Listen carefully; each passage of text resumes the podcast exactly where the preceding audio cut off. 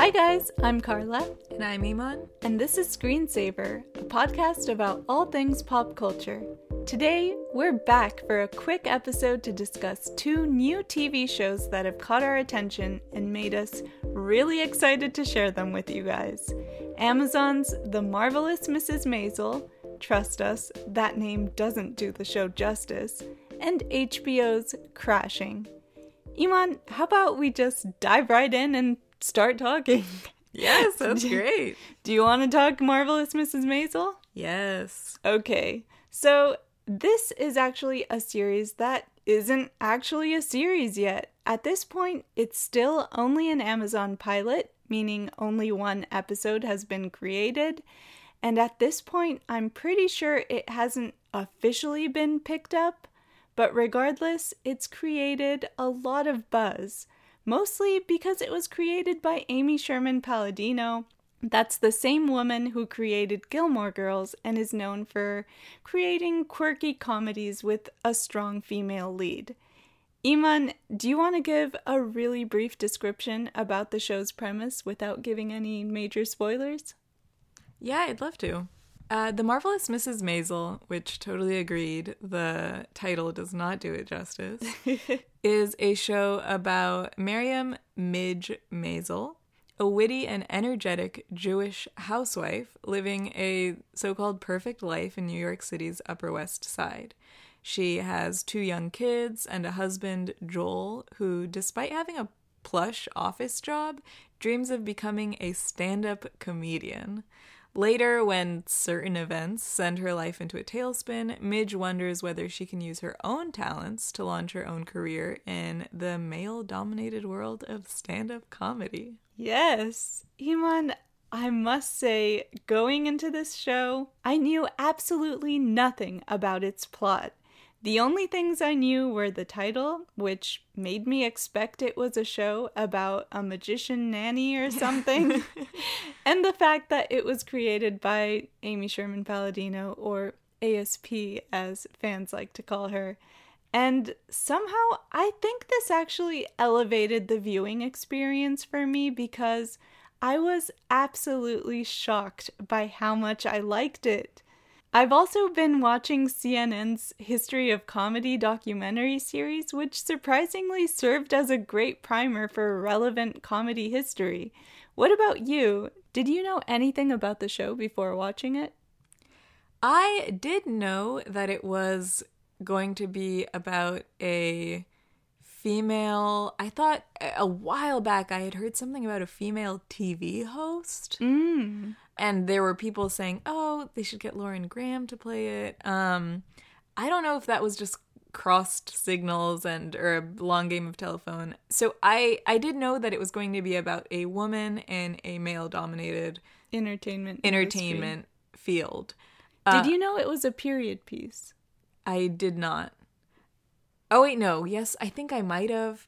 Suffice to say, going into this show, I didn't know much about the plot. Nothing Yeah. concrete. I did know the title, which you said a magician Annie. Uh, it sounded like a silly title. I have also grown since Gilmore Girls: A Year in the Life, which we did an episode on. Yes. I've grown pretty suspicious or wary of ASP, as you call her. Mm-hmm. Uh, so I went in with expectations very, very low. What'd you think about it after you saw it? I loved it. I I thought it was comparable to a something like a funny Mad Men or I mean the character development was great, the production value looked good. It was the first Amazon pilot I had ever seen, which is an interesting premise, but I'm Huh. I'm definitely hoping it's it's picked up. Yes. I mean, we've spoken about Amy Sherman Palladino and our fondness for the original Gilmore Girls series in this podcast in the past, but one of the things that really shocked me about this show was how much it deviated from ASP's previous works. So, in Marvelous Mrs. Maisel, we see things like flashbacks, or the fact that it's set in the past, so the pop culture references that the characters make aren't as frequent and they're pretty relevant to their generation. It also introduces characters that were real figures in comedy, people like Lenny Bruce. And the music was definitely different. There were no lalas. Yeah. I think after watching it, I wondered is this the type of show that she would have created if it weren't for a network? Mm-hmm. Was Gilmore, did Gilmore Girls suffer because of network notes, or is this just, it, it just felt so much more artistic? Yes. I mean, I think all the things I listed combined just really worked. And like you're kind of hinting at, I might even argue that they better suit Amy Sherman Palladino's comedy style and elevate it. Yeah, in Gilmore Girls, something that uh, fans would mention a lot is that the comedy or the references sometimes kind of felt outdated. Yes. You'd see them watching old, old movies from the 50s. Referencing Peyton's Place. Yeah, referencing things that just didn't fit. Mm-hmm. Um, and They weren't t- things that an average 30 year old woman would Yeah, be talking about. They were kind of alienating, but here it services it in the sense that I mean it takes place in that era. So yeah, it definitely the combined comedy and references and the writer. I mean it it, it just worked. Yes. Other things that worked, there were a lot of unique and well developed characters. For the most part, I have to say the the title character, Midge Maisel, I really liked her and I I was digging her can-do attitude. I I was a little unsure about her at the beginning when we were first introduced to her. Uh, I think she was giving the toast at her own wedding, which was a little weird, but it didn't take long for me to get charmed by her humor and her quick wit. Yeah, I'd agree. She uh, initially, as you've also shared, annoyed me at the beginning.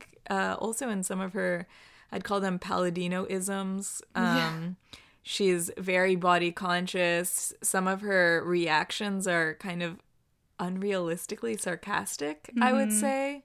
But somehow the fact that, as we mentioned earlier, the fact that it was a period piece made all of it a bit more palatable than it would have been in in a in a comedy set in the modern world. Yes. I also really liked the way they made her character a quote fixer from the start and showed how she was the driving force facilitating her husband's aspiring comedy career. That I thought was really cool.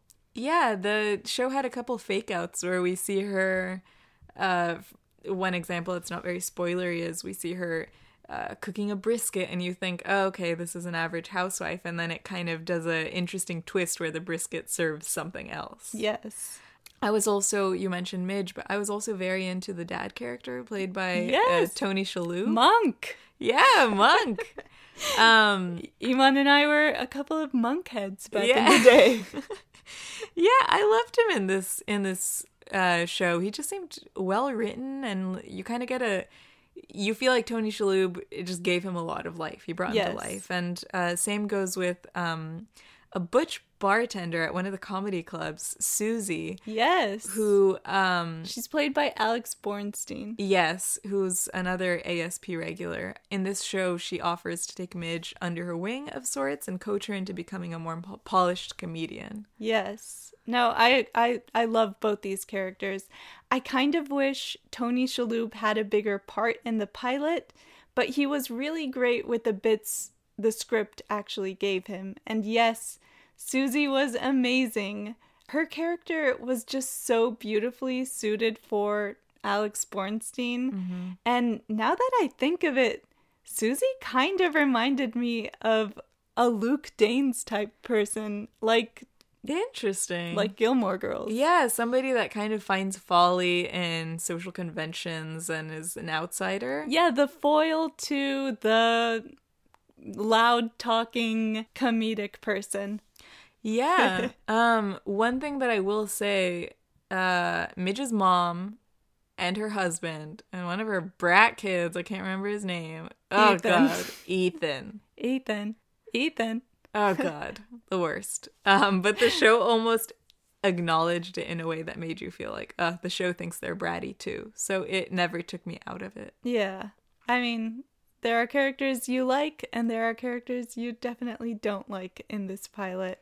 Yes. One thing I wasn't expecting was the show's social commentary on 1950s America. Mm-hmm. You mentioned this before, but there are definitely body image issues that are addressed. It it touches on gender norms and Joel Maisel. This is Midge's husband. Oh my god. Her man-child husband reminded me so much of Pete Campbell. Interesting. Yeah, that Even down- the head. Even down to his pajamas. Oh my gosh, you're so right. Yeah, that's incredible. There are a lot of Mad Men crossovers, but in a way that doesn't feel like a hacky or a ripoff. Yeah, I mean, I definitely thought of Mad Men a lot when I was watching this, and I think that's because the production design of the show was so outstanding. A lot of the sets look like they could be straight out of Mad Men or a movie. I love Brooklyn. I'm being sarcastic. Or Inside Llewyn Davis. And the wardrobe was great. Yeah. I found myself wanting a lot of Midge's clothes. Yeah, it was awesome when she when she decides to wear clothes. Yeah, uh, one last note on it is that there was actual laugh out loud comedy. Yes, who would have known? A show about comedy that actually makes you laugh.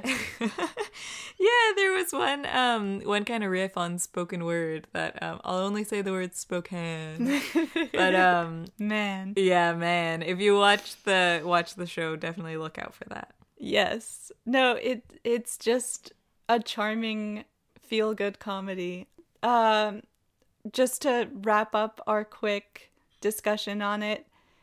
Final thoughts. I'm just going to go out on a limb and say of the 3 pilots of Amy Sherman Palladino's that I've seen, Gilmore Girls, Bunheads, and this one, I think this could very well be Amy Sherman Palladino's best. Easily. It succeeds in all the ways a good pilot should by setting up character storylines and making the audience really excited for what's to come. Yes, I agree with everything you've said 100%. Um it was it was a great pilot. I found myself really excited to see what happens next. Mm-hmm. Um yeah, my final takeaway is great pilot, terrible font. yes. of course, the designer in you has to comment on that horrible font. Yeah, their title card. Uh, I we heard on another podcast they said that it looked very uh, fairly odd parents. Yes, it looked like Bewitched or I oh Dream yeah, of yeah, Jeannie. yeah, true. It might have been a reference to that, but it did feel a little. I mean, it's 2017. You don't Yeah, have to pay homage in your it looked ugly hokey. fonts. Yeah. So, I mean, we just gave our final thoughts, and I said I'm excited. What are? Is there anything in particular that you'd be excited to see the show explore in a full series? Yes, I I mean straight off the bat, I want more Monk. Tony Shalhoub, I think is great, and I think his character could be really expanded into something interesting. And I'm also really looking forward to exploring that odd couple relationship that they've set up between Midge and Susie. Based off of the performances we've seen in the pilot, that could be great. Yeah, it's almost like uh, this is a Gilmore Girls reference, but it's almost like uh, Lorelai and Suki if Suki had a spine. Yeah, yeah. I like it. And Alex Borstein actually was supposed to play Suki. Oh wow! Yeah, in in Gilmore Girls, but there were some scheduling conflicts. Yeah. So No, Melissa McCarthy got that part. I I really enjoyed uh, this pilot, and I'm excited to see to see what comes next. Great. At the top of the show, we mentioned that we're going to be discussing two comedy shows. Uh, in a delicious bit of serendipity, I've been watching another show about both a, uh, a broken marriage and a career in comedy. Mm-hmm. And that is HBO's new show. Uh, it's by Pete Holmes and Judd Apatow, Crashing. Nice. All right, so I'll set us up with a little bit of plot talk right now. This is based on the life of and starring comedian Pete Holmes, uh, who's a pretty wholesome comic from Boston. I'm a big fan of him and his podcast, You Made It Weird. But this show was uh, a fun and delightful surprise. Crashing is about a sweet, religious, struggling comedian whose wife leaves him for another man. Pete throws himself on the mercy of various acquaintances, uh, who, most of whom are fellow comedians, who have spare couches, and he starts hustling for comedy related gigs. Nice. Uh, sweet and religious usually aren't words to describe comedians. yeah, and I think that's that's part of what I really like about it. I I find myself describing this show to others as quote innocent Louis. Huh. The character of Pete just feels genuinely tender in a way that doesn't make fun of him for being sweet, even if other characters on the shows are actively ribbing him for being innocent and kind of a rube. It it doesn't make fun of him. It's it's never mean. Yeah. And I really like that. And I think that this show, I'm I mentioned saying that it's innocent Louis. There this is a saturated market um, half hour shows by popular comedians. For instance, one recent episode was even called Parents. And fans of a Aziz, Aziz Ansari might note that that is the exact same title as one of the Master of None episodes. Oh my gosh, yes. One of the most critically acclaimed episodes. too. Yeah. But watching this episode, I mean, it felt completely unique. I mean, it's all about Pete's close or maybe too close relationship with his parents, which is another thing you don't see in comedy very frequently. Uh huh. But it it almost I mean, given that him and his family are all raised in Boston, it might not be what we traditionally label as diverse, but it's a perspective that I don't see all the time, especially as I mentioned in contemporary comedy, unless it's about some loser character. So I found it really refreshing in its lack of concern with looking cool. Hmm, that's really neat. How close do you think Crashing is based off of Pete Holmes's own life? Uh, so far it seemed pretty one to one, just with exaggerated comedy bits. Oh, interesting. Yeah, I I mean I was really interested for you to see it because I am such a big fan of the podcast. I know his life already, so watching this feels like, oh, it's a fun dramatization. A biography. A of biography of sorts, and I've already been somewhat charmed by him as a comedian and I know what I like about him, but I was interested uh, what did you think about the pilot? Did you find him as sweet and endearing as I did? I I came in a little skeptical. I don't know much about Pete Holmes myself, so to me, I I think okay, I've only seen one episode, so it's Yeah. hard to judge. But I wasn't sure if he was putting on an act and making fun of the sweet, endearing comedian types, or if he actually is one. So that's still to be determined. But Yeah. I did find myself chuckling at a lot of the jokes in it as well, kind of like we were mentioning with uh, Maisel. Especially that joke halfway through the episode where they were he was in a subway and he was talking to kids about Inside Out Yeah. and he was using the characters to describe how his life was falling Yeah. apart. That was pretty funny. yeah, it's it's it's tender. Yes. So Um, it definitely made me curious and interested to see more. Yeah, I think it's one that also uh, probably like Louis. If you're a fan of other comedians, this show, uh, the second episode features an arc with TJ comedian TJ Miller. Mm-hmm. Uh, later episodes have Sarah Silverman. It's it's just fun, and I think. I think about crashing and about another half-hour dramedy that we discussed recently, like Atlanta, Huh. and and how apples to oranges a comparison between the two would be. And I realized that in this age of crushing surplus where we're trying to identify must see television or even recommend shows to one another, it's really just about finding a happy fit for yourself. Pete Holmes, he probably isn't for everyone. Crashing might not be for everyone, but so far it, it's been a show about rooting for the little guy, and that that that's worked for me. Yeah. Uh, I'm also happy to know it has been renewed for a second season. Wow. So, if you have a little over an hour to spare, I would recommend watching the first three episodes. It'll take you, they're half hour, it'll take you an hour and a half tops. Uh, Yeah. And it includes that small arc with TJ Miller. That That's uh, Erlich from Silicon Valley for any fans of that show. But yeah, check it out. If you're curious, let me know what you think. I've I've been enjoying it. I'm I'm a little behind. I need to catch up, but Yeah. um it, it's one that I'm I'm looking forward to. It's one that I'm generally in the mood for. Yeah, and it's nice to have those types of shows in your back pocket when you want Yeah. something new to watch.